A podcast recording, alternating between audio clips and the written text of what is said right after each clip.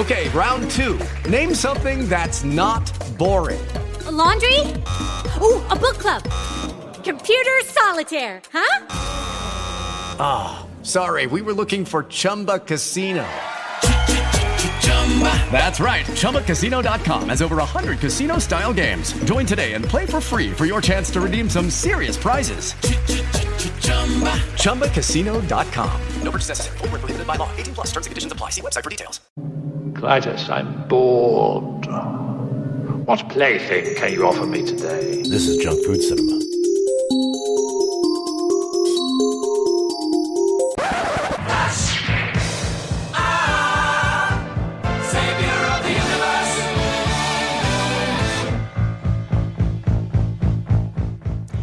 Emperors and Barons, to another episode of Junk Food Cinema, the podcast that will save every one of you. I am your host, Brian Salisbury, and I'm joined, as per usual, by my friend and co host. He is a novelist, he's a screenwriter, he's a lieutenant of Megaforce, he is one of the mighty Hawkmen, Mr. C. Robert Cargill. Hi. How's it going? It's going all right. We're uh, we're wrapping up Cargill Vember. Cargill Vember. It was a Cargill Vember to remember, if I do say so myself. It certainly was, and uh, and of course we're wrapping it up with the one that I keep talking about. Us eventually talking about that we've not talked about because we were kind of convinced we already talked about it. It's so weird that we both have and have not talked about this movie on the. So it's it's the only movie we've talked about twice, kind of, but not really. And the thing is, is it is one of my absolute favorite movies. Uh, I have the poster up in my office. It's one of those movies that when I'm having a shit day, it's my go-to. It's like, let me pop this in. There's no way that by the time the credits roll on this, uh, I will not be in a great mood. It's one of the only movies I watch all the way through the fucking credits because god damn it, the credits, uh, for this movie. Of course, we're talking about Flash fucking Gordon. Yeah, get buckle up because you're going to hear probably the entire soundtrack dropped into the episode by the time it's done. Because holy fucking shit, this soundtrack. Because why the fuck not? I, every the thing is, is this is a universally satisfying movie. It is a film that, by all accounts, when it came out, was considered a failure. It was a troubled production. It was bonkers. It was apeshit. Uh, and then it found its place in cinema history uh, to become truly beloved. There are a lot of films that film fans argue about. Uh, throughout the annals of history, where people will say, "Oh, I don't think that movie's as good." You know, we just heard it with Blade Runner, where you know it's like, "Oh, hey, they're making a Blade Runner sequel," and everyone's like, "You know, I've never been the biggest fan of Blade Runner. What the fuck are you talking about?" I'm not you know, and we heard that. You know what? You never fucking hear. I don't really like Flash Gordon. And if if one of you out there's like, you know what, I'm that guy, go fuck yourself, find another episode. This is the wrong place for you because Flash Gordon is the fucking shit. Go but, tangle with the tree beast. We will have none of you here. But before we get into that, yeah, we're uh, we kind of cruised right past all the housekeeping. We are flying blind on a rocket cycle I, right now. I just veered us right back to Arboria, um, and we're gonna we're gonna have a talk uh, about the housekeeping. So housekeeping, Brian. Housekeeping. Housekeeping down on the farm. You can follow us on Twitter at Junk Food Cinema and like the podcast on Facebook, facebook.com slash Junk Food Cinema. Uh, if you really like the show, I highly recommend it when you go to iTunes, leave us a review, give us a five star rating. That really helps us move up the list, helps more people hear us. If, if you just like really like the show, if it is to you what uh, what destroying planets is to Ming, it just brings you that much joy please consider financially supporting the show on Patreon. Patreon.com slash junkfoodcinema uh, is the place where you can go. And for as little as a dollar an episode, you get access to bonus content that nobody else gets to hear. And if you pledge at the higher, the $5 per episode level and higher, you get even more content that even less people get to hear. And, and starting this week, of all yeah. things, we are kicking off the deep dish. The deep dish. We are where this is kind of what one of the things we really wanted to do with this podcast, but found out that a very small niche amount of you really wanted is to talk about these oddball, super fucking hard to find movies that you're going to have to scour the interwebs or hop on Amazon or eBay and track down, you know, 10 year old DVDs of. And we're kicking that off this week with a film that I like to call Russian Conan. Russian Conan, ladies and gentlemen. Wolfhound. Yeah, so- so, if you are interested in hearing an extra episode of us this month, jump on over to Patreon and get a full length episode of us talking about a wonderful batshit crazy movie you probably have never heard of. maybe literally batshit. You don't know. You won't know unless you listen to the deep dish. And uh, by the way, if you want to hear more episodes of our back catalog, maybe even find the episode in the long, long ago, the before time, when we kind of talked about Flash Gordon, you can always check out our back catalog on iTunes as well as on Blog Talk Radio. Um, Let's you know, let's go into a small little history of that. Like why do we keep talking about this pr- past episode and do you need to listen to it?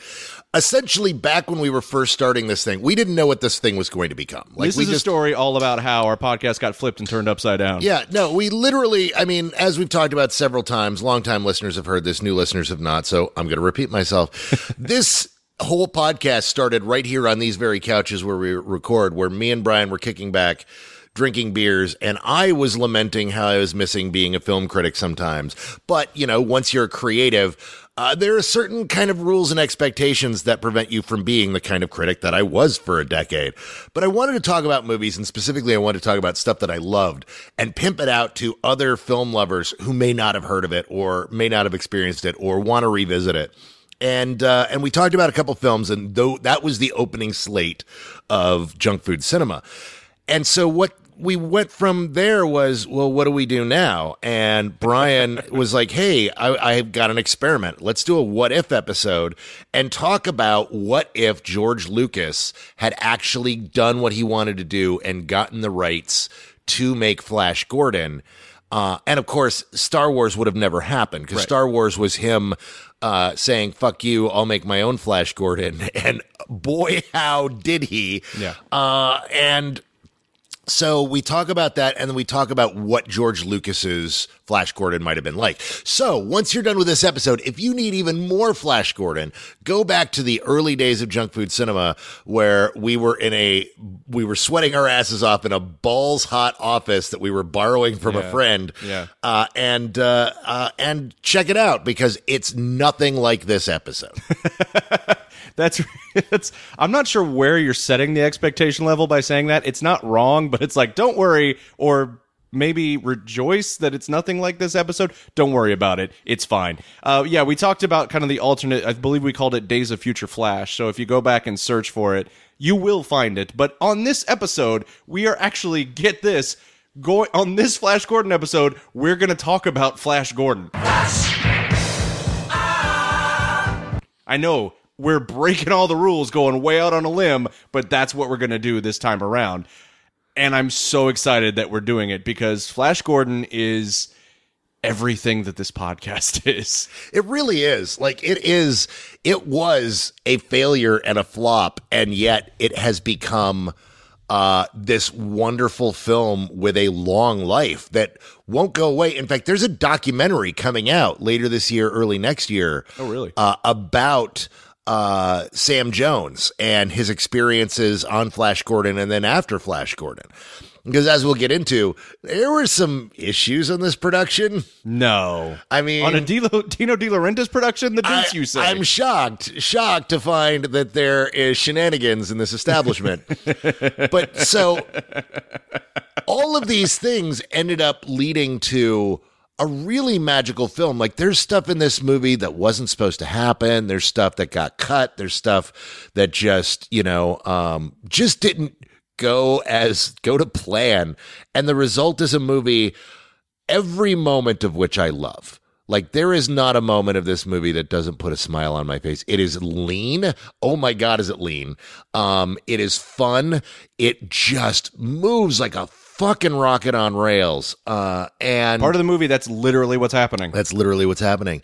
It just it just is and it and it works. It is one of those rare things that should not work and did not work except that it did and became a wonderful film once it found its audience. Uh, and so let's let's get into it. I think what we should do is is take the listener by the hand and literally Mary Poppins style jump into the Technicolor painting that is Flash Gordon because one of the things we're going to hit upon the most apart from how this movie sounds because thank you very much Queen is how this movie looks. Well, It- let's. You know what? We keep coming back to it, so let's let let's just address the elephant in the room. Uh, the soundtrack is by motherfucking Queen.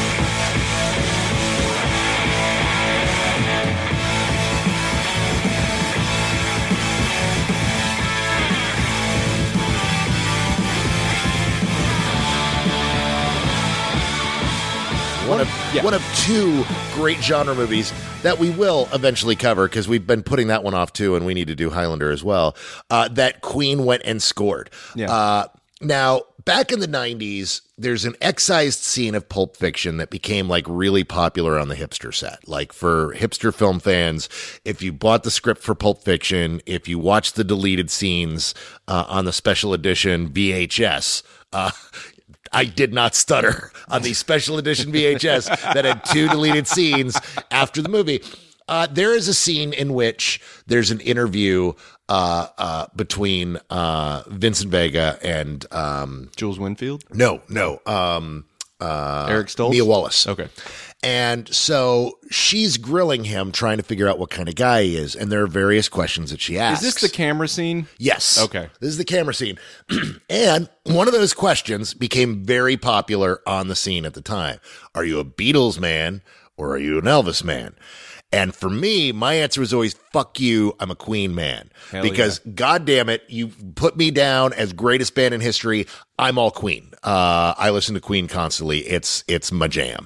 Uh, so uh, Greatest rock frontman of all time, and for me, there is no argument. well, and and if we want to get specific here, they are they are the only band in history in which every member of the band um, is in the Rock and Roll Hall of Fame for having written hit songs because each of them have written at least three hit songs. Yeah. uh, every member of the band, like you talk about the Beatles, Beatles, one of the most influential bands in history.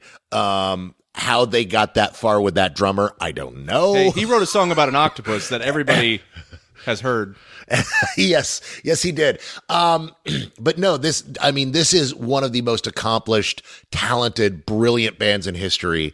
Um, uh, and, and, uh, as most people don't realize, you know, led by an Indian. Uh, of all things, um, like it's like one of the greatest rock stars of all time is an Indian man, and and nobody ever really addresses that. That uh, hey, India gave us probably the greatest vocalist of all time. Thank you, India. with with a range like a goddamn angel. Oh I my don't know how God. he does it. By the way, uh, there is a house rule here in Austin for karaoke. No single person No. is ever allowed to sing Queen. No you Queen. Just in our in our groups, there's now you can do Queen as a group where everybody sings along and it's okay to be awful. No one person is allowed to touch Freddie Mercury. Which, when new people come in and they hear us saying that, they they assume that we don't like Queen. No, Oh. we love Queen to the point that we refuse to let you disrespect it by thinking, having the audacity to assume that you have the same vocal range as the angel put on earth, Freddie Mercury. Yes. So, uh, yes. Uh, and uh, don't stop me now. A lot of fun. You aren't nailing it as much as you think you are. So, anyhow, so them doing this soundtrack is kind of fucking amazing. Uh, the one disagreement me and my wife really had during the wedding was I really wanted the Queen God damn it. wedding march played at my wedding, and she said no. Let me read you this note that I've made right here on my notes, which says, I'm getting married in January and I desperately want the Queen version of Here Comes the Bride to play. So I probably will lose that argument too, but I'm gonna I'm gonna make that argument. Uh, you make the argument, you know, win the fight that I did not win, my friend. Uh, I mean, I did, I, I, I did get, you know, the Cantina play uh, song played by the band while everybody was getting cocktails. We were getting our photos taken, but I did not, I did not win on Making on their Here Comes the Bride. of that. Yes. That is a good idea. So, Queen soundtrack of this amazing. I literally I jogged to this soundtrack. It is it is the only movie soundtrack that is in my running mix because there are tracks from this uh, this album that just get my blood pumping that I, I will never get tired of. I will never get tired of The Hero. The Hero is just such a great way to finish off a fucking movie. Um, it's just so fucking good. So now we've got that out of the now way. that we've wrapped up this episode of the Queen Cast, uh, back to junk food cinema Well, already in I progress. co- how often do we talk about a movie in which a band comes in and nails it this well? This album is, you could still walk into almost any record store if you can find a record store and buy this album. Like this is an album that everyone keeps in stock because in terms of movie soundtracks, it is one of the best movie soundtracks ever. Oh, it is without a doubt. yeah. Without a doubt, one of the greatest movie soundtracks of all time. Even the the scored elements that they they do are fucking so good. Um unbelievably good. In fact, if you buy the special edition of this album online, like through iTunes or something, it comes with six live tracks. One of them being the original version of the football song, which wasn't synth, which is really interesting. And then a live version of the hero on stage, which is fucking awesome. So, um, so yes, so Queen, awesome. We get it. Moving on. So here we go. I'm just going to start from the beginning. This movie opens like I love the opening of this movie. How we're we're introduced to the villain without being introduced to the villain. Klytus, I'm bored. What plaything can you offer? Uh, now this uh, this voice is Emperor Ming the Merciless, played by Max von Sydow. In I.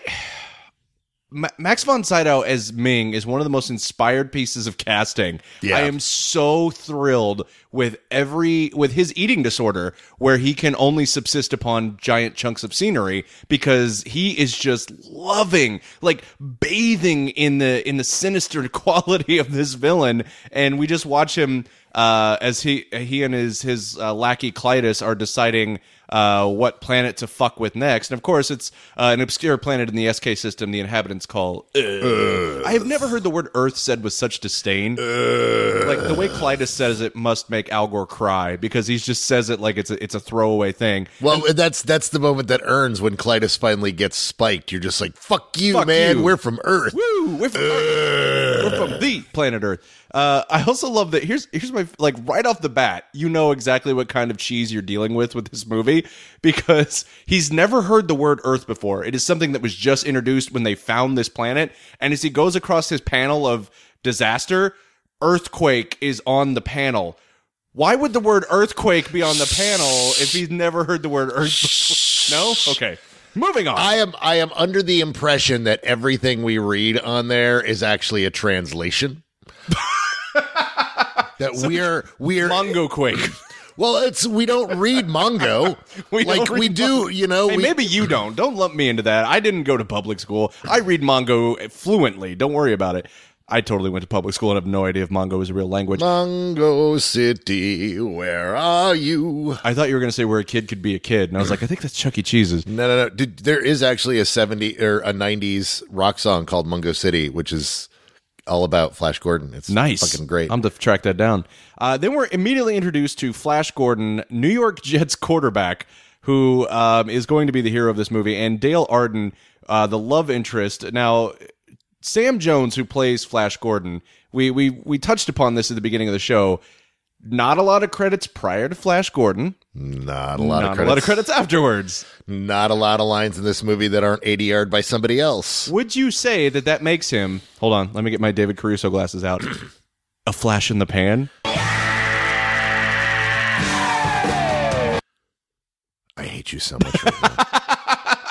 You like, hate I me thought I, I woke up thinking I hated you just the right amount, Yep. but no, I did not hate you enough. That is the magic of me. Uh, and so they are in a small Cessna plane that happens to during all of the the the hot hail, by the way, which I think is the name of a porn movie Sam Jones starred in after Flash Gordon. Hot hail uh, crashes their plane into the laboratory of Dr. Hans Zarkov, played by the amazing Topol. Which uh, already, by the way, two of the four James Bond alums in the first five minutes of this movie because there are a total of four James Bond franchise alums in this film. Now, before we move on, this is where, you know, Move on from the first three minutes Since we're talking about, you know, uh, I don't think we need to tell you why Flash Gordon is awesome. We're doing it anyway. But while we're there, we're going to make a few stops along the way with some of the oddball things about this movie that are both great and odd. This one I just find odd. You know who the unsung tragic hero of this movie is? Is it Hans Zarkov's assistant, Munson. played by William Hootkins? Of uh, speaking of the, this was almost Star Wars. Yeah. Porkins himself. Porkins himself. Now, now Tries to stop Hans Zarkov from launching a rocket. He tries to get away and he runs off into a cornfield where Flash Gordon flattens him with an airplane. the tragic death of Munson is one of those moments that just always makes me raise an eyebrow because you're supposed to just blow past it. Like, fortunately, the movie doesn't forget. There is that moment where he Hey, goes, we never sorry, for- Munson. Hey, we never forget Porkins. That is, I have a tattoo on my back that says that very thing. the, that is to the movie's credit. They don't like most movies just blow past it and ignore it, but they're just like, sorry, Munson. But yeah, it's like, dude, Flash Gordon just totally killed the good lab assistant. Like, because he can't land a plane for shit. This is true. This is, by the way, what happens to the pilots? Do they like get Kirk Cameron like?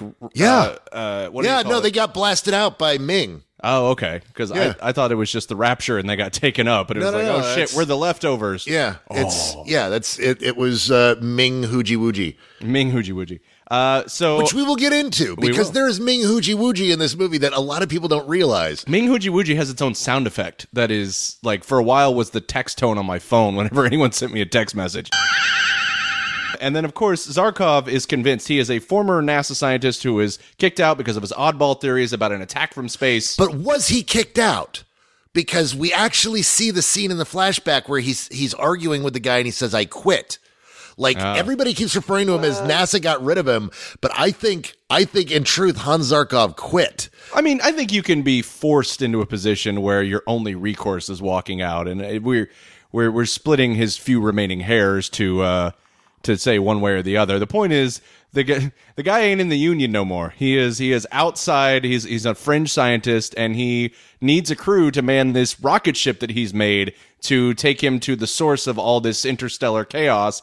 And he shanghais Flash Gordon and Dale Arden as his new crew, leading to a quote that is one of those things I've talked about this before. How when I was growing up, my family, my dad and his parents in particular, would quote movies all the time. And because I hadn't seen them, I thought it was just shit they were saying. Like I didn't realize it was from movies. And one of those lines was, for God's sake, strap yourselves down. Whenever we would get in a car and I hadn't put my seatbelt on yet, either my grandmother, my aunt, or my dad would say, for God's sake, strap yourselves down. And I was just like, okay, that seems intense, but here we go. And then as I got older and watched Flash Gordon as a kid, I was like, oh, and I've had 15 moments like that throughout my life where it's like, oh, m- my family didn't just say this to say it. These are fucking movie quotes. Okay, I get it now. So we are blasted off to the planet Mongo where we discover. Hold on. Wait. The rocket ship. this is one of the issues like in terms of the the you know, I get it and structurally I get it, but could you come up with something better than just hold down that red pedal? Because first of all, why can't Zarkov hold down the red pedal? Why must there be a second person? Because we haven't been shown that there are two pedals. And and secondly, why would you design it that way that you had to have somebody hold down a pedal so that you didn't die? Like literally, that is the one thing this rocket's supposed to do is deliver you from one place to another without killing you. And so in order to do that, you have a pedal that requires somebody to hold it down. And if they fuck up, you die. I don't understand the concept, Zarkov. Look, I get what you're saying, but on the flip side, you'll look sweet upon the seat of a rocket ship built for two. This is clearly a romantic gesture, something that he's put together, uh, you know, a la Butch Cassidy and the Sundance Kid for a for a lovely romantic montage. It's it's a tandem rocket ship. It's beautiful, and I love it. I won't hear otherwise. So we get to Mongo, which is a planet that exists inside of an acid trip. Clearly, because Beyond the Sea of Fire. beyond the sea of fire and uh, right in uh, Timothy Leary's backyard because it is a like the Technicolor wet dream of this movie. Like I am so glad that they did put it on Blu-ray because if ever there was a movie built for high definition, it was Flash Gordon. You know, that's the thing. That's the thing about this movie. Like the art design really kind of melted brains in not the best way when it came out. People were like, "What the fuck were they thinking when they made this?" Um, and and this is the time. I guess is the best time to bring this up. This is one of the very first comic book movies.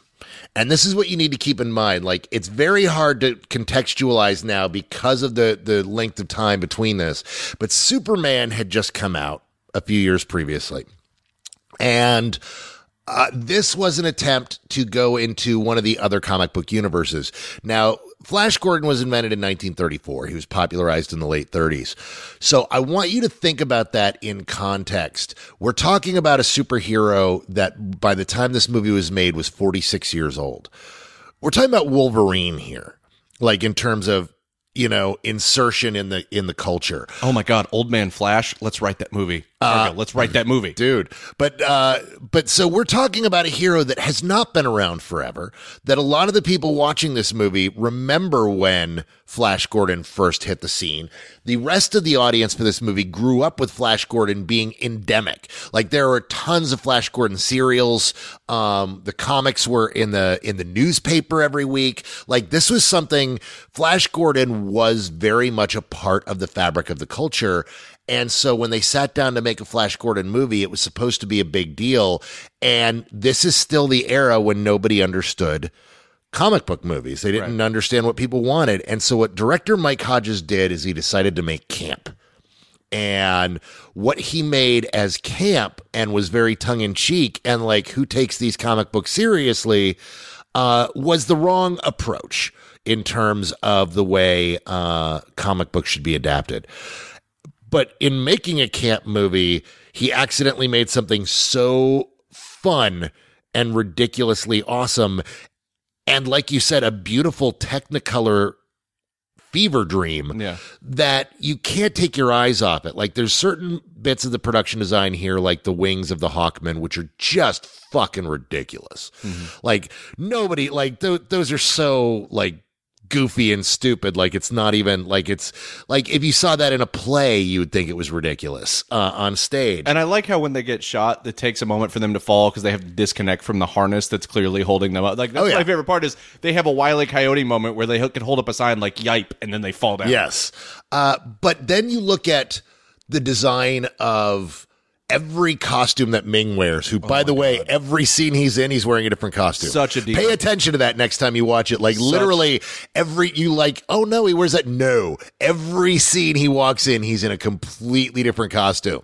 Uh, you know, such a diva. you the the design of Mungo City, the the design of the various planets, um, everything in this movie is fucking gorgeous and just wonderful. Like it is, there's nothing else that's ever been made like it. Like you will not find a movie that looks and feels like this in terms of uh, color and design. It's almost it's it's it's like you know the the only way to, to to really put it, it's like Fellini fucked a comic book. I am so glad you mentioned that because Federico Fellini was actually the first person De Laurentiis wanted to direct this movie, Of course it was. and that obvi- and the reason I'm so glad we don't have Fellini's Flash Gordon. Do you want to know the reason he said no? The reason he said no is he didn't think the script was faithful to the character.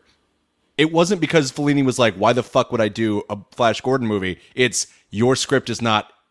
This is how popular Flash Gordon was. Federico fucking Fellini was a fan of Flash Gordon to the extent that he read the script and went, "This is not authentic to the character. This is not holding up to what I know of Flash Gordon." And it's not, and that's what I love about it, by I the way. agree, because- we'll get into Flash in a little bit. Yeah, because I actually went back and watched the first installment from like 36 of the serial starring Buster Crabbe, and it's um it's very it's there's a lot of elements that you do see in this movie, and there's a lot of things that are very much changed for good reason.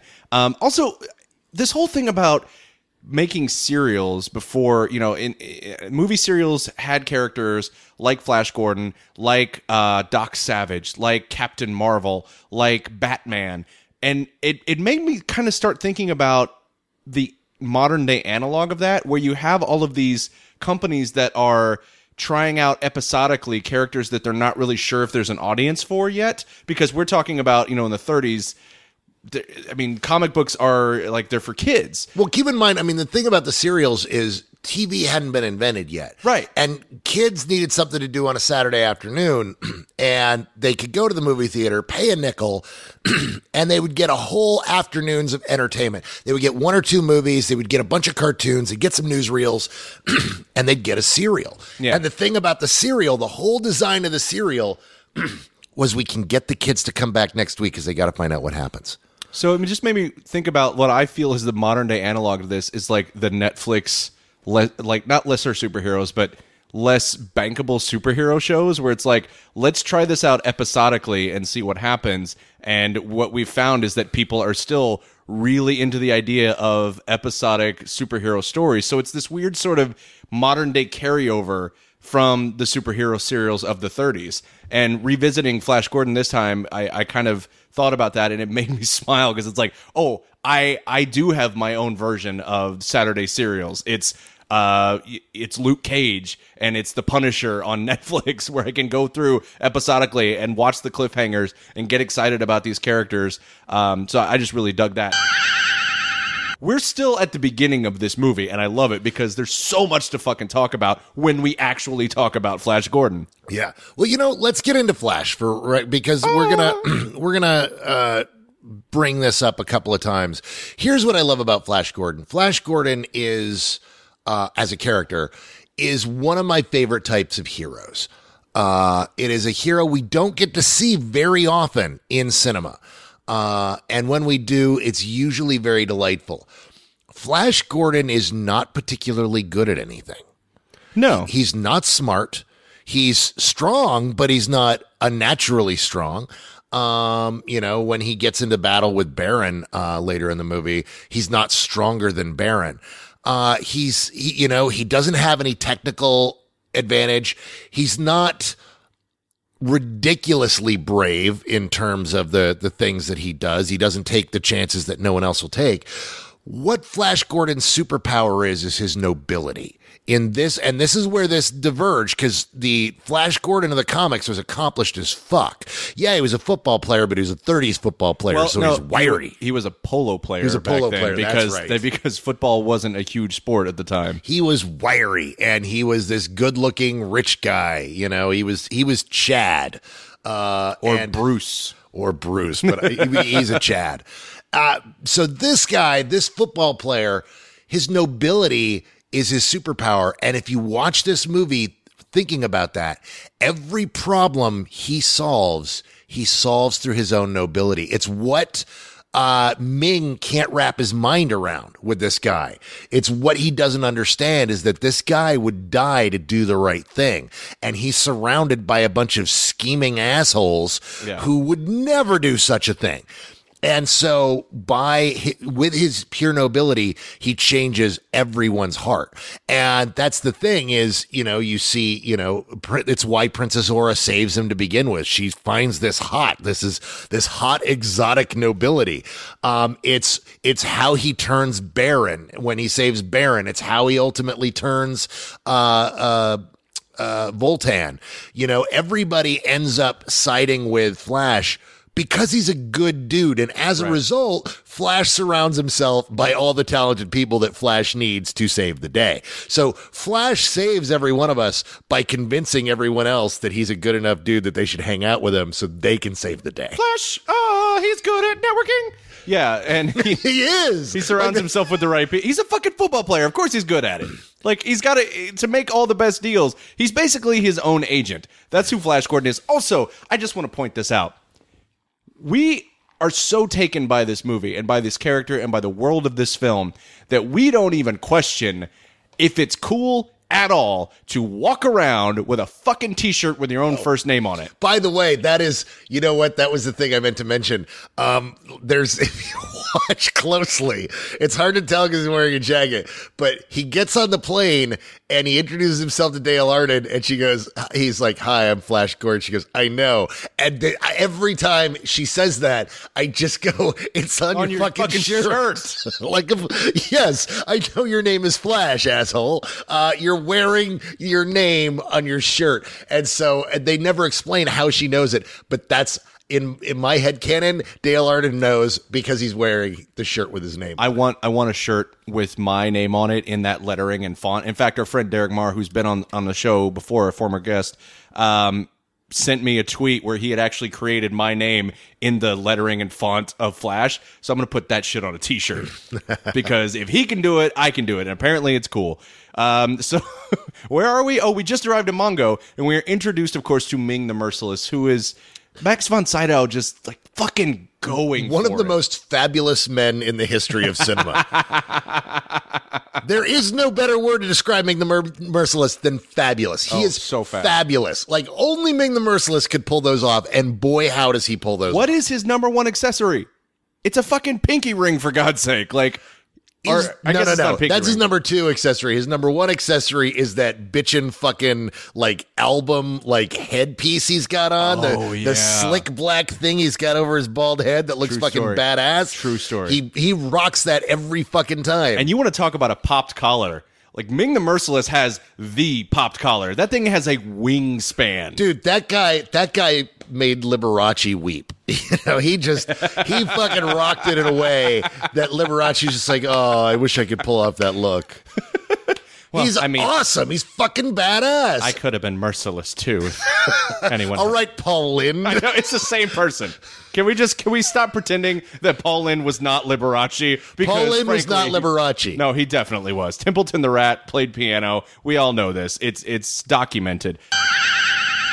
So we we meet Ming the Merciless, and we we understand that he is the dictator of this world, and then all the different races of of creatures on Mongo are under his thumb, including uh, Baron, played by Timothy Dalton. Fuck Hey, yeah. Bond alum number three, and uh, like the fifth coolest person in this fucking movie. yeah, that is fucking. That's like something that you could call an accomplishment. That Timothy Dalton is the fifth coolest person in your movie, and then of course Prince Voltan. Brian fucking Blessed. blessed. As every one of my uh, UK friends tells me, a national fucking treasure. The man who could, like an anaconda, unhinge his jaw at any time to deliver the the line that, my God, anytime I'm doing anything, if I'm changing lanes in traffic, I don't care what it is, just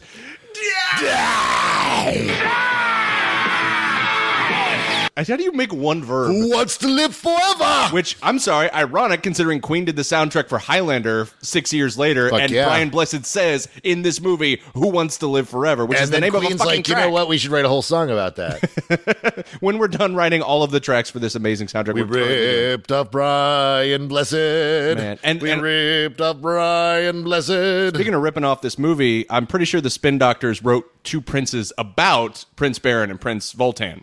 Probably. I can't substantiate that, but I'm going to say it's true because I'm the one with the microphone. Just go ahead now. So they're bickering. They are, you know, paying tribute to Ming. My favorite line is is my favorite moment in this scene is when um, Ming base they're fighting each other and then they're each swearing loyalty to Ming. It's begrudging, of course, but uh, Ming says to Voltan, uh, you know. Make sure you pledge allegiance to me or you forfeit your daughter. And Brian Blessed's half hearted Hail Ming. It's just it's so spot on to that character. Just like, yeah, I'm I'm in this shit too, but uh, I uh, fuck you, Hail Ming. I've never hail as a fuck you is something I'd never experienced before. So way to go, Brian Blessed. also in that scene, we have Munson Part 2.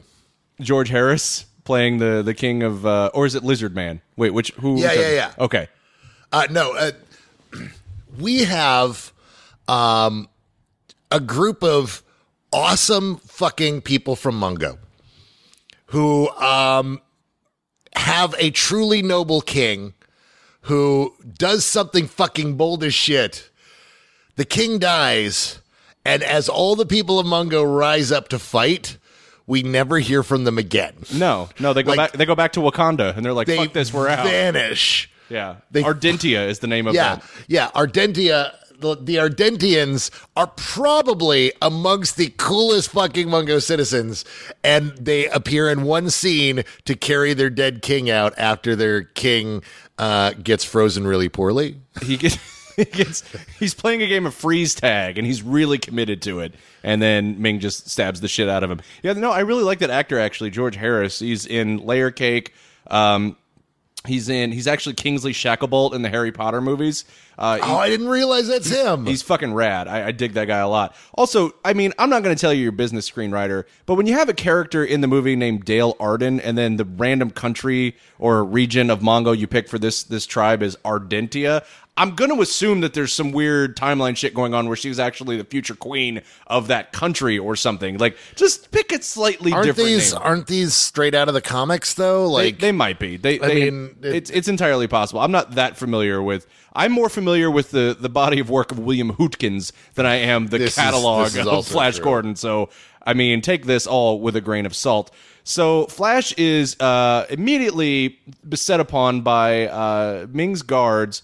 Who um, are, are involved in some kind of parade? I'm not sure. The costuming, it's amazing. But he proceeds to get out of this jam by doing what, Cargill? How does how does Flash Gordon uh, evade these guards? he plays football. This is the one scene in the movie that I wish had been cut because Oh fuck you. it's so goddamn hokey. so hard. It's so no, bad. Oh, No, no. this man. scene is the moment that my insides start bubbling with excitement when this scene kicks in because there are so many moving parts to this scene that just work. Um, because the thing is, is Flash gets knocked on his ass. He's he's staggered. He doesn't know what the fuck's going on, and then this great Queen synth thing, uh, synth, synth score kicks in, and and uh, uh, Meryl, you need to play right now. Drop, drop that in. Drop it in.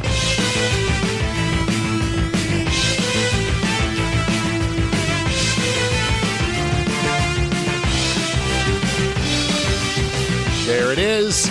Okay, so that starts playing, and Hans Zarkov gets the great idea to grab one of these decorative uh, uh, eggs that is being given to Ming as a tribute and tosses it to him, and he fucking goes and tears it up. And the thing is, is that Ming is amused by this. This is what I love about this. Ming is never worried about what's going on. And he's just like, the fuck is up with this crazy Earth person? And he's watching. And then he's watching how inept his own guards are. And that's where, you know, he starts mocking Klytus because, again, Ming is very bored. He's an incredibly bored He says individual. so at the top of the show. Yes. Like he gets so bored, he has to destroy a fucking planet. Uh, he's just like, ah, I kind of want to fuck with something. And here's this dude who shows up and starts playing some barbaric game from this backwater planet in the middle of the desert of space. Yeah. And he's just like, what the fuck is this? I gotta see this. So he just lets it go on. That's the thing about it. And of course, at the same time, you've got, you know, these great little moments where like Brian Blessed is conking out one of the guards and you've got people tripping and they're, they're laughing and they're having a good time and they're like, fuck these guys.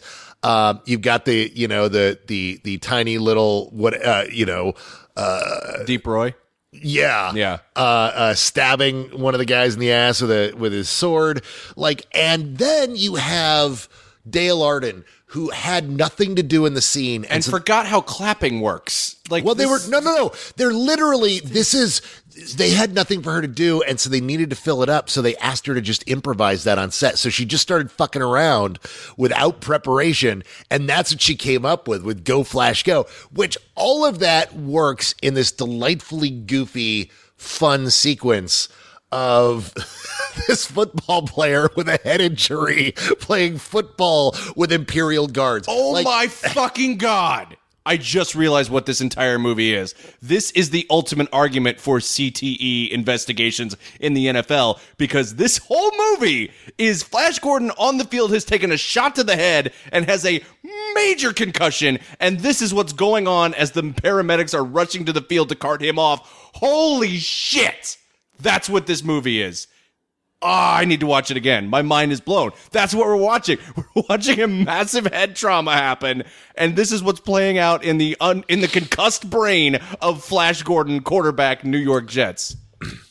It makes so much sense. I would, I, I, I mean, they do carry him off the field uh, right after this, uh, after the head injury here. Oh my God, you guys, you guys. Anyway, sorry, I'm going to be thinking about that forever now.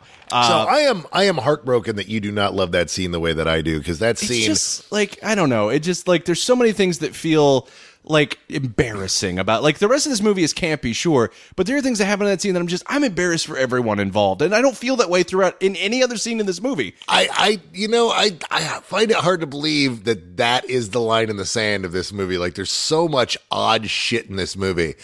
Well, I'm Um, a, I'm an avid football fan, so really my problem is that he's not. I mean, his his playing is is subpar.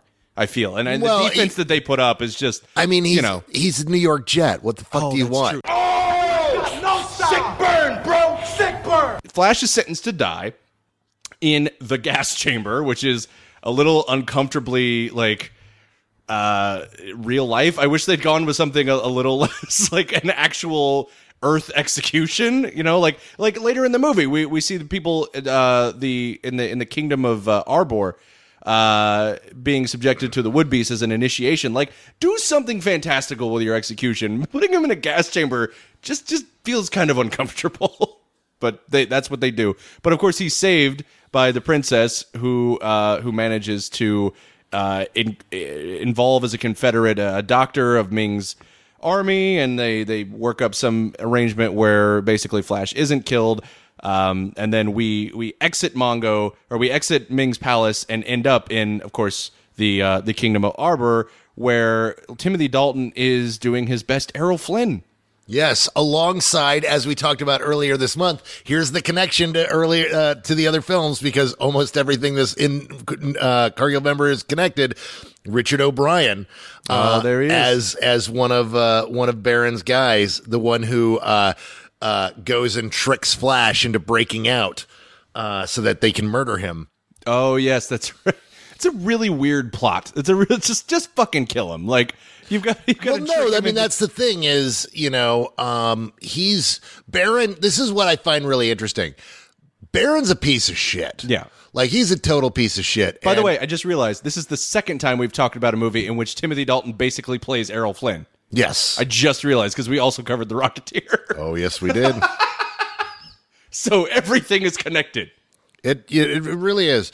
So um, he's a total piece of shit, and he's in love with the princess, who is probably.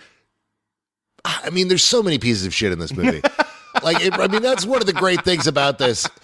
Again, um, Flash Gordon's nobility reverses a lot of people, but it also has to do with the fact that everybody already hates Ming. So seeing somebody that's cooler than Ming kind of show up, everybody starts flipping sides.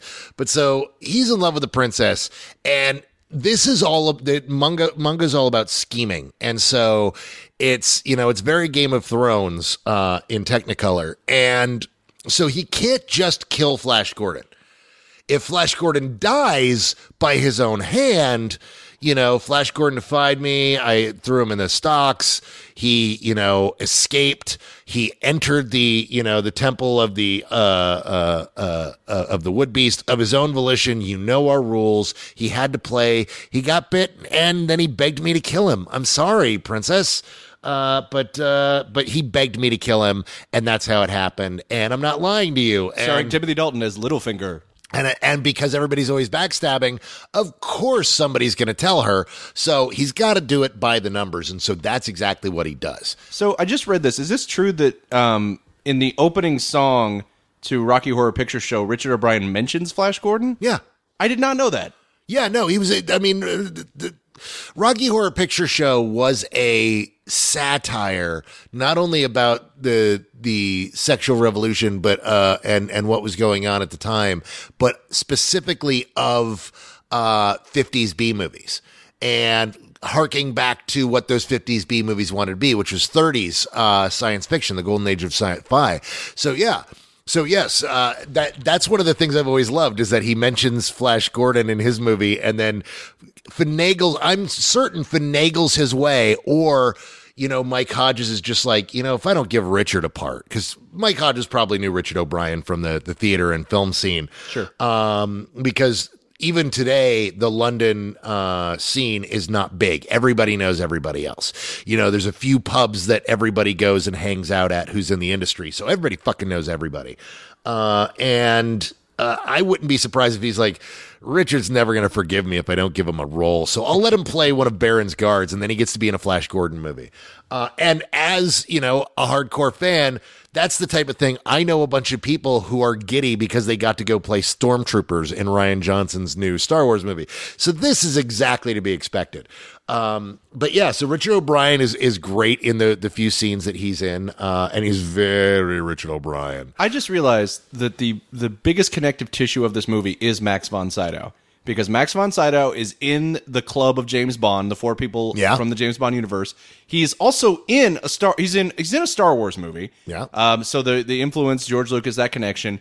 He is also on fucking Game of Thrones. Yeah. As the three-eyed raven, so everything we've referenced, pretty much, Max von Sydow is a part of. but that's because Max von Sydow is is one of the greatest actors of all time. Uh, he has made both great camp, um, you know, great genre and uh, elevated genre. He made one of the greatest horror movies of all time. Uh, with The Exorcist, uh, and also makes art films. Like he's been across the board. He's been in fucking everything. So that is like he's he is when it comes to great genre, he is the Kevin Bacon. Um, six degrees of Sydow. Um, which, by the way, was going to be the name of this podcast for quite a long time before we settled on junk food cinema. I kind of wish we'd thought of that. like Six not, degrees of not like out. three and a half years in. Like we're we're almost we're almost you know we're we're almost to four years. We're my man. entering season we're- four. Yeah, like we're we're deep in it right now. I think by this time, you and I either I think have this to, is season four, isn't it? I have no idea where where do our seasons start and end. We have no discernible endpoints, but I think by season four, we're supposed to either get married or have a kid. I think that's how sitcoms work. no, no, no. We're supposed to adopt a precocious kid who ruins the show. I just realized I had an actual kid. I was talking about the two of us, but then I realized like no, we that that has happened. We we are we are abiding by the laws of sitcoms. So you're welcome, audience. Flash. Stargrove. that is that is the new Stargrove. Uh, yeah, so we we enter into what is my favorite scene in this whole movie, which is the duel of the rotating disc, in which Baron um, Baron has been simultaneously uh, tricked by Flash Gordon, who pretends to have been bitten by the the wood beast, uh, and then ends up in uh, Prince Voltan's castle. Where he is like, You know the law, Baron. Lo- Outside of his own kingdom, the hunter becomes the hunted. he is so keen on murder. Like all of these, all of the Hawkmen, just like they're bloodthirsty. They're Like, not good people. They're not good dudes. And you're right. It's something that I didn't really. That's why they made him the general of the armies, because nobody's gonna fuck with the Hawkmen. That's true. Oh, don't fuck with the Hawkman. That'd be a good T-shirt. Uh, but it, it is. You're absolutely right. It's something that I didn't glom onto because I love this movie so much. I don't want to think about the good guys being assholes, but pretty much all the good guys outside of Flash Gordon in this movie are total assholes. Yeah, no, Dale and and Flash are the only people who aren't assholes at some point in time and come around. Even uh, uh, uh, even Zarkov is, you know, he's in the first act. He's an antagonist. I mean, it's all for the right reasons, but he's kind of a fucking douchebag the Oh, way he's he a does narcissist it. for- at the very least. He's terrible. You know, he his his lab assistant gets murdered and he jokes about it. Like he's not a good dude, but he suffers terribly at the hands of uh Klytus and Klytus's Yeah, num- he's he's forced to uh, take a mental road trip back to the movie Yentl. Like that's a really weird scene where we go all the way back to his birth, and it's, it's like, Really? You find it weird that they get Topol and they don't go all fiddler on the roof on I, it? I find it weird that the like moment that's that's No, what weirds you out. No, what I find like weird one of the most Jewish men in No, history. what I find weird is that the moment of his fucking birth is basically a Jewish minstrel show. Like it is the weirdest fucking like what is going on? Is there no doctor? What is happening right now? But it does have one of the great campier moments where Klytus is admiring Hitler. Oh my god. and he's like, That's now, right. yeah, now Oh. he showed promise. Yeah. Which, by the way, like what? okay.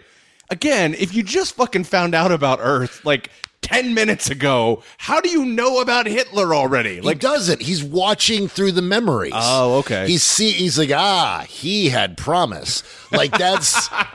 he's literally learning about Hitler from Zarkov's brain. So Klytus, make America great again. yeah, so that's you know, I I I love that again. It's the again. camp of that moment. Like in any other movie, that you know the villain admiring Hitler would be a little too on the nose, but Klytus is so delicious. Yeah. like can we talk? Let's talk about Klytus for Let's a moment. do. I love the shit out of him because he is the perfect shitheel villain. Like he actually doesn't do anything Anything. awful. Like, no, no, no. He's there for support.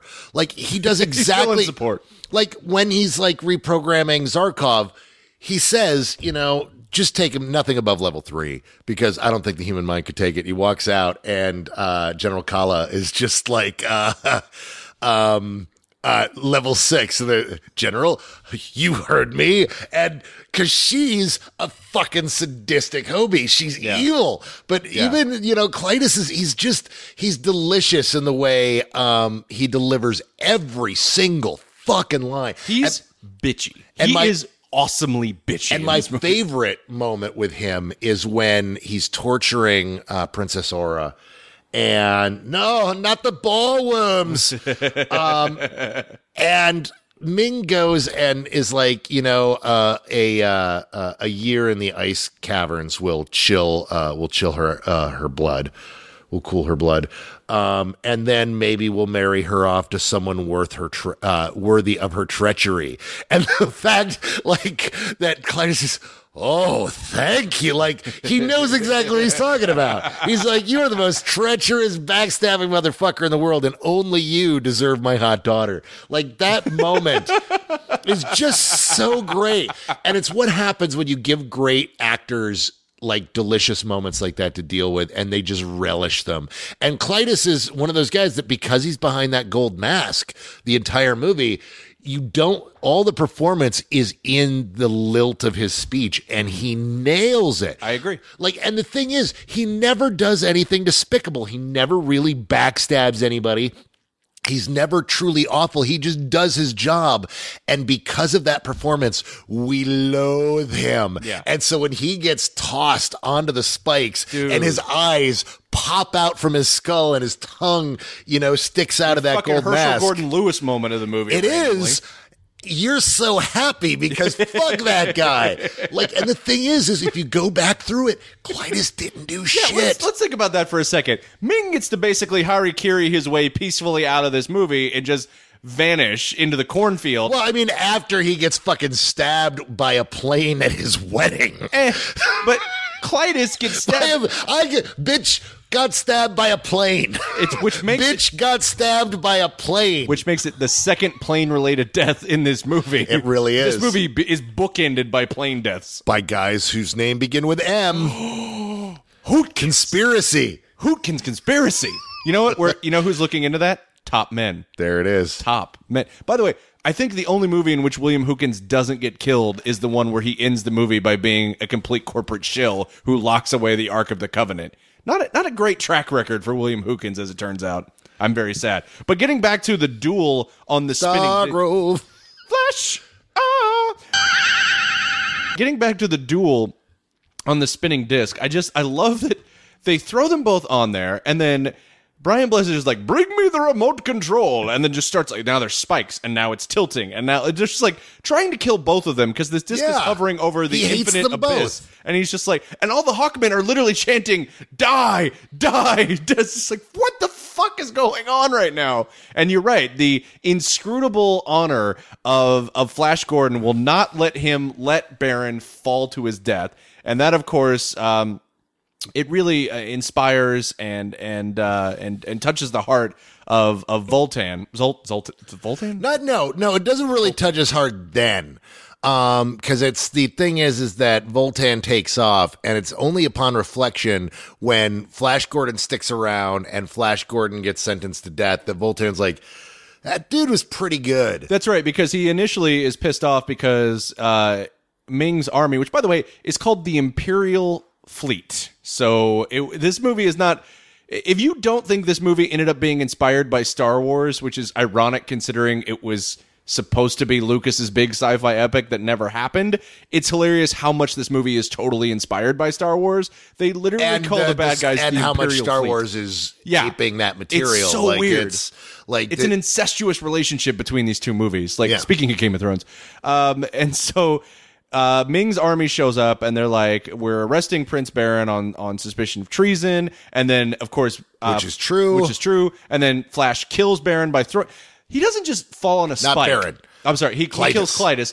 Who doesn't just fall on a spike? That spike goes through his head, and we see him several spikes. pick his head off of the spike slowly and then get spiked again and his eyeballs and tongue come out. It's like it is the most graphic, horrific death in the entire movie. and it's great. It's great. And then of course, uh Voltan is is pissed off about this because he's like, You brought doom upon my kingdom. So they flee. Uh, but then they find out that Flash Gordon, who was then uh, suspected of being dead because the entire uh, Hawkman kingdom blew up, is not dead, and he's he's coming back and rallying people to fight Ming. And I believe the line Brian Blessed said is, "Thank you for showing this this silly old bird the error of his ways." Yeah. And, and that's when they flying blind on a flying blind on a rocket. Okay, so while we're here, there's I'm going to backtrack for two different things. One, uh, another, you know, other oddities of this movie. Um, why is there only one female hawk person, and why is she wearing pink? like literally, the only female hawk person in the movie is uh, uh, Voltan's daughter. Oh yeah, There's no women hawk people. Like there's they are the hawk men because they're only men, but for some reason he gave birth to a mutant somehow. Nigeria is not very diverse. I assume that's where the hawk men come from. It's from. really not like if if you notice Except that in there is a fact hawk girl, so- in fact if you notice just how misogynist this movie is, none of the planets have women on them except for Mongo City. like literally there's You want to talk about influence by Star Wars? There's like two women in this whole movie. it's yeah. There you go. There Like- it is. And, and not There's to no mention, none of these planets have women. No wonder everybody's banging Princess Aura. She's the only woman in Mongo. or doing things to get themselves killed in unnecessary initiations or rites. But like, no, no, it totally makes sense. By the way, Gilbert Taylor shot this movie. Also shot New Hope. So like this just this relationship between these two movies is crazy. Yeah. Also, another little moment that I will throw out there. Just one of the oddball things that it's like there's a this movie references an entire galaxy dedicated to pleasure. Yeah, why don't we go There's there? a whole galaxy of pleasure in this universe. Like just it's like, yeah, we got a galaxy. Well, what do we do with it? Well, it's not doesn't play by the rules of any other galaxy. It's just about pleasure. if they ever made a movie But many, many brave men died bringing something back from the galaxy of pleasure. So, how pleasurable is the galaxy of pleasure? I think you'd have to ask Jim Wynorski, who would undoubtedly direct the movie Planet of Pleasure. Moving on, uh, I want to talk about Dale Arden for just a second, and kind of in this vein, is she just a damsel? I think, in this movie, uh, yes. but here's here because I agree in some scenes, but the maddeningly inconsistent thing about her is in some scenes she's just cheering from the sidelines. Literally, Yes. And in other scenes, she's using her wits to escape from her cell. She's doing gymnastics to shoot guards in the face. Well, in the comic, Dale Arden was a major character. Sure, You know, that's very much where Princess Leia came from. Princess Leia was inspired more by the Dale Arden of the comics than than the than Dale Arden in the movie was. Well, but the thing is, which is she? Because she, at, at times in this movie, occupies both spaces. She's never, sh- while she is always trying to escape, she is always trying to get herself out of trouble, and she never actively um, is moving the story along. And then there's the other weird thing about her and Flash's relationship, which starts on a plane where they don't really like each other, and then f- I disagree. They're already they're already flirting on that plane. Yes, but She gets literally- annoyed. She gets annoyed because she's like has problems with flying, but like she already knows who he is because of his t-shirt. because of his T-shirt, not because she likes him. Cargill, it's written on the fucking T-shirt. when when he's when he she's flattered when find he finds she finds out that he asked about her uh, asked the maitre d and she grabs his hand when she gets nervous no they're already deep in Which it. leads to two scenes later, they're like, "We'll have something to tell our kids." I just got engaged. I'm like, "You guys, guys, that's an hour later guys, come on! It's an hour. I'm sorry. Oh, I'm sorry. I didn't. I It's didn't an hour later. to the love that was clearly blooming in a reasonable amount of time. one of them had already been possessed by magic, and the other one had already been murdered. So, um, Is this a good what? time to talk about the the Huju of of uh Let's talk Ming? about a bit, uh, Ming's much big hoogie woogie. One of the things that I feel gets um, frosted over in this is the fact that Ming is not the most powerful force in this movie. The great god Daizan is. Is that the robot that floats around? No, Okay. no. That's not the probe Daizan, droid? Daizan is the god that grants Ming his power and that Ming serves. And he mentions him only once when he gives the explanation to Zarkov as to why he was attacking Earth. Because the thing is, is Earth, this is one of the, it's a classic sci-fi trope where you have a, you know, you have an empire that goes around and every thousand years checks on the inhabitants of planets that are developing life. And, and if they, um, if they're developing to the point that they recognize, as he says, the hand of Ming, if they recognize that there's uh, an outside force doing these things, that it's not the gods or or the Earth itself, the planet itself, then um, then he kills them because they're dangerous because they could rise up against him. Because the population of Mongo doesn't appear to be that big, and their weapons are cool, but they don't seem to have any atomic weapons. I don't know, um, but. Uh, but you know, there, so Earth could, and one Earth man upends an entire fucking empire. So what will seven billion of us do?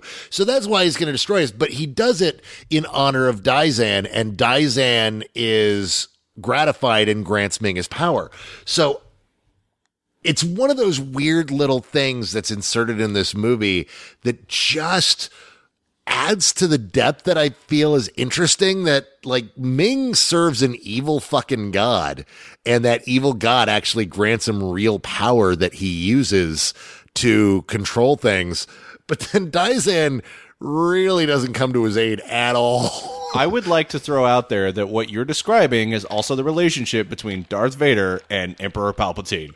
So clearly, again, we have a crossover between Star Wars and Flash Gordon because you're right. Ming the Merciless looks like the baddest guy in the galaxy, but it turns out he's someone else's pet. Yeah. So that there are makes there, sense. so there are gods in Flash Gordon. Uh, that is just a weird, weird thing that just never gets brought up.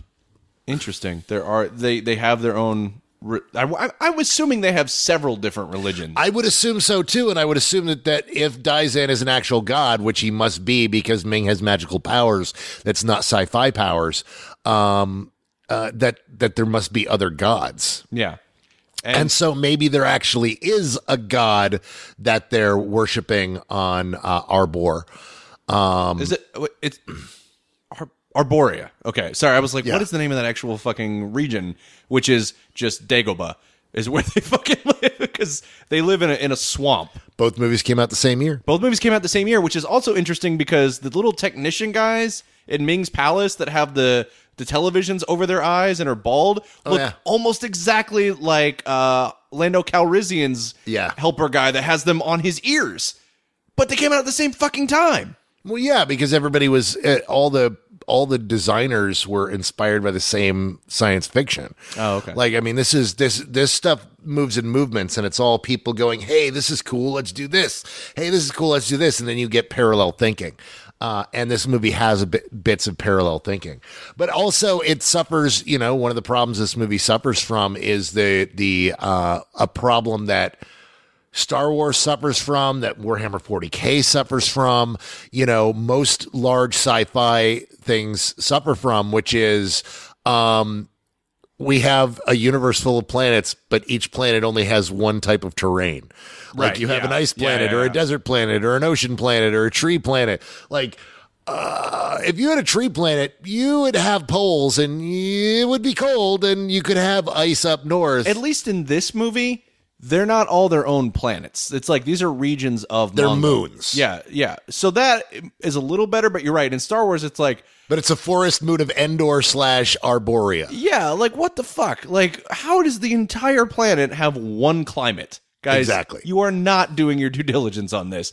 You that is why you think earthquakes are appropriate to put on a panel for a man who has just learned that Earth exists. That's all I'm going to say.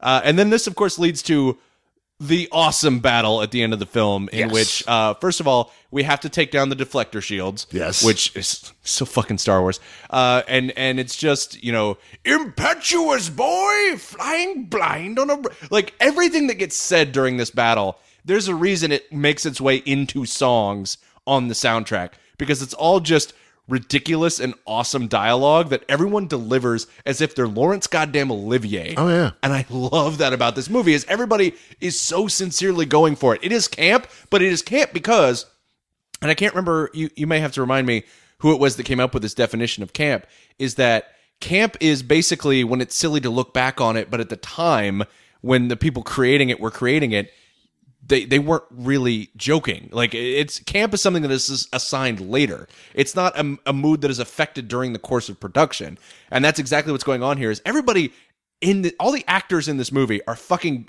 going for it and delivering and really trying to get at the essence of what they're playing, as silly as it is, and that's why the final battle of this movie feels like it feels like a, a World War II epic on an acid trip. Like it's it's so everyone is so on board for it. And then the best character moment in the movie is when Voltan uh, goes to pull Flash Gordon off and he's going to fly him off the, the thing, and Flash Gordon won't go. And they just have that final moment and th- where they interrupt each other. And it's just so great because it's like, you know what they're going to like, they don't need to say it. Like, Yeah. it's so, it's such a good movie.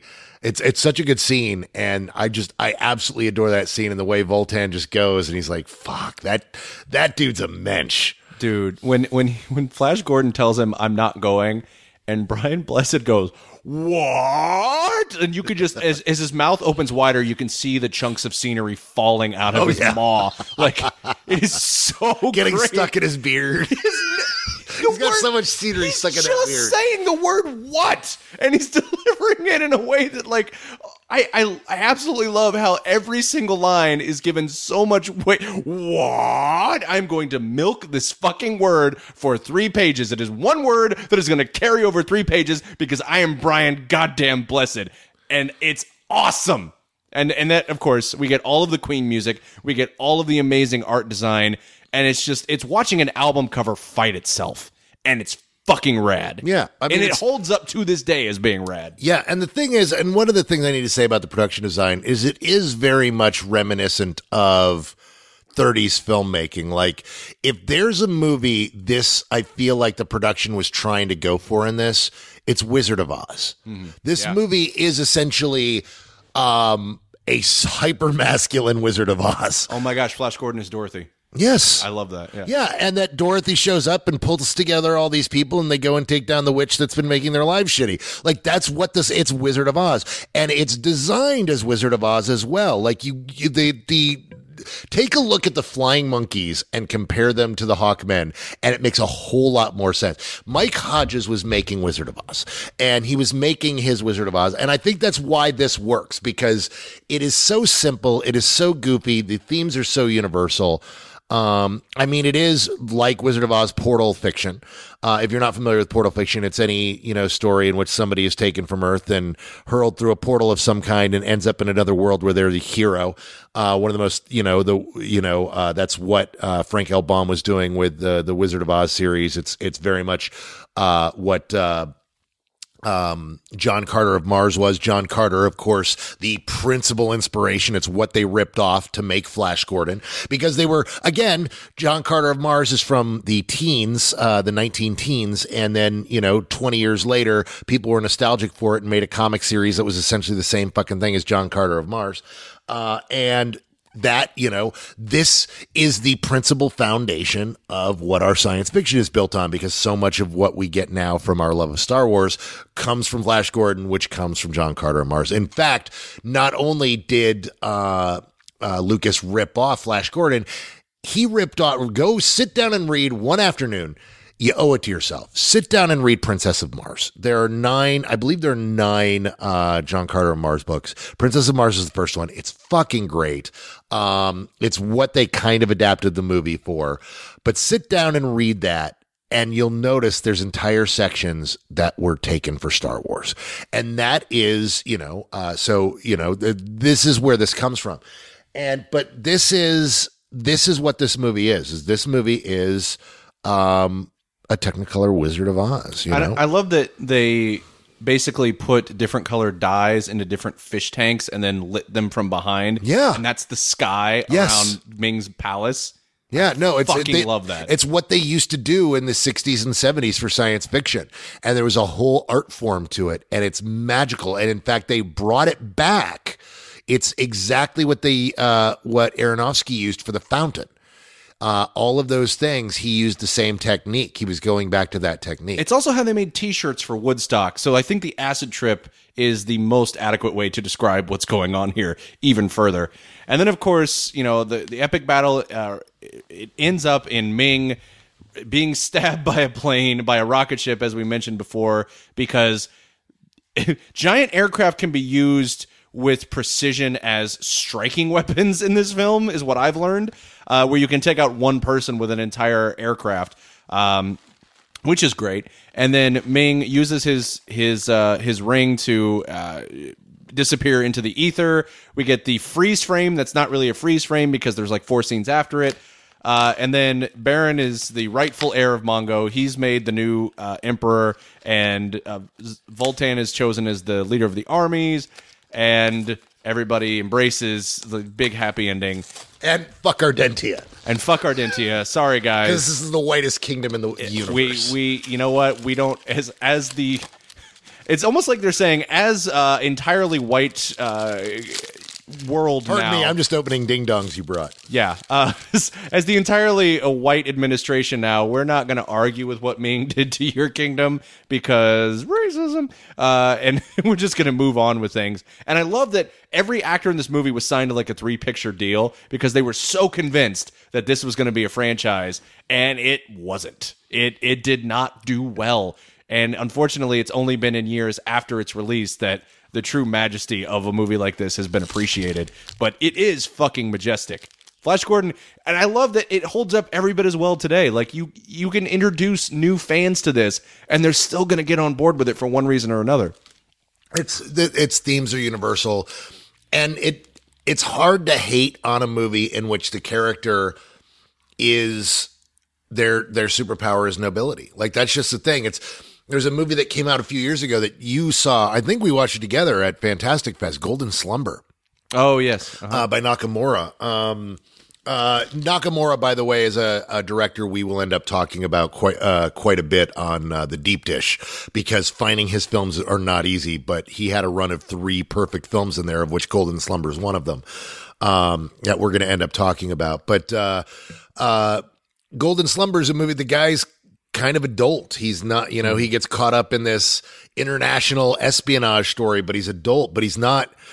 He's not an idiot. He's just some regular old dude, but he's a good dude, and everybody can tell he's a good dude, so everybody helps him. And that's what this is.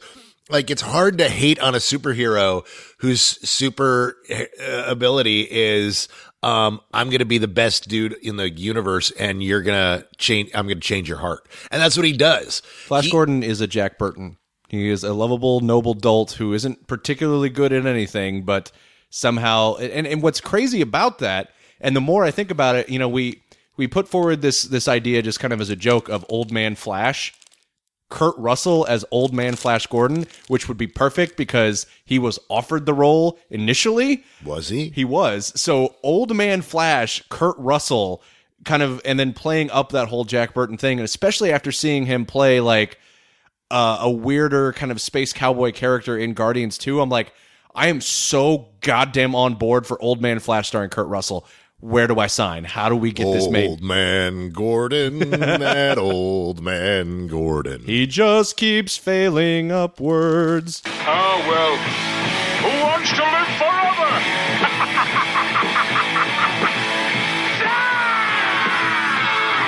And that, of course, brings us to the junk food pairing, um, which I believe the last time we did a Flash Gordon episode, you really hit upon the idea, and I thought this was great, of the corn dog as the ultimate Flash Gordon pairing being phallic like the rocket ships. And, you know, like there's just a lot that's very American and cheesy about that, much like Flash Gordon himself.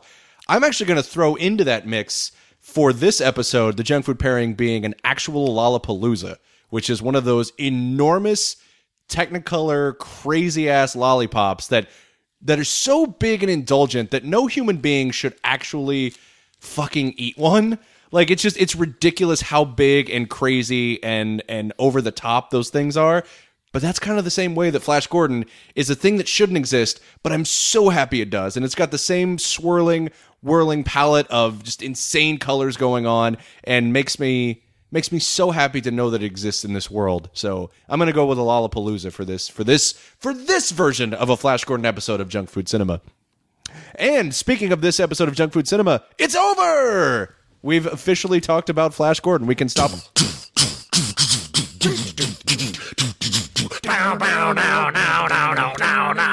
Yeah. Meryl's like, if you're going to ask me to drop it in, stop fucking singing it too. But uh, I'm sorry, Meryl. We, we've just made this difficult on you.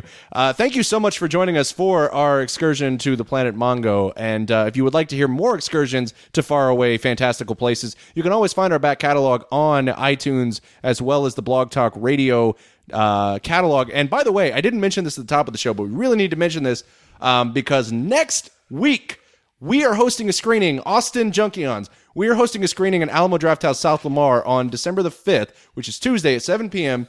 of Sudden Death, which will kick off hashtag JCV December. I am so fucking excited uh, that we get to host that screening, that we get to talk about that movie. Uh, it is crazy and it is brutal for all the wrong reasons, and, and I'm just, I'm really excited to talk about it. So, uh, and I've actually been contacted by a couple of our out of town junkions who are coming in town for that screening. Nice. So I'm super excited about that. So if you're anywhere in or around Austin and want to come to that screening, tickets are still available. Just go to drafthouse.com. We've uh, got links all over our Twitter and Facebook for that event. So get your tickets right fucking now. And uh, if you can't make it, check out our Patreon, Yes. uh, in which uh, two two gifts for you this week. One, if you come in at the one dollar an episode, uh, we're gonna have this generation's Flash Gordon. We're doing.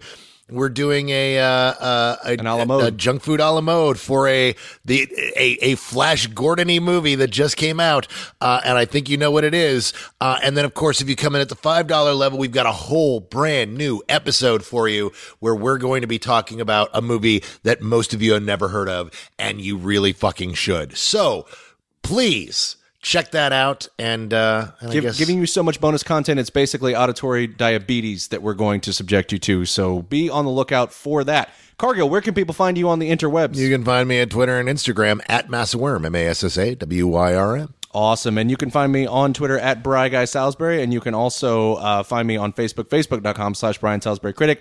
And just want to hit again, patreon.com slash junk food cinema. If you would like to way to uh, financially support our show directly, we really appreciate that. So I'm going to send us off to the glorious refrains of Queen's soundtrack for this movie.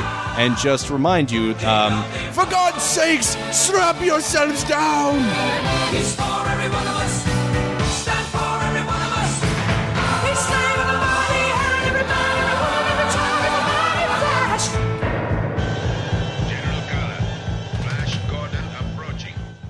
Step into the world of power, loyalty, and luck. I'm gonna make him an offer he can't refuse. With family, cannolis, and spins mean everything. now, you wanna get mixed up in the family business. Introducing The Godfather at ChumbaCasino.com. Test your luck in the shadowy world of The Godfather slot. Someday, I will call upon you to do a service for me. Play The Godfather now at ChumbaCasino.com. Welcome to the family. VGW Group. No purchase necessary. Void where prohibited by law. See terms and conditions. 18 plus.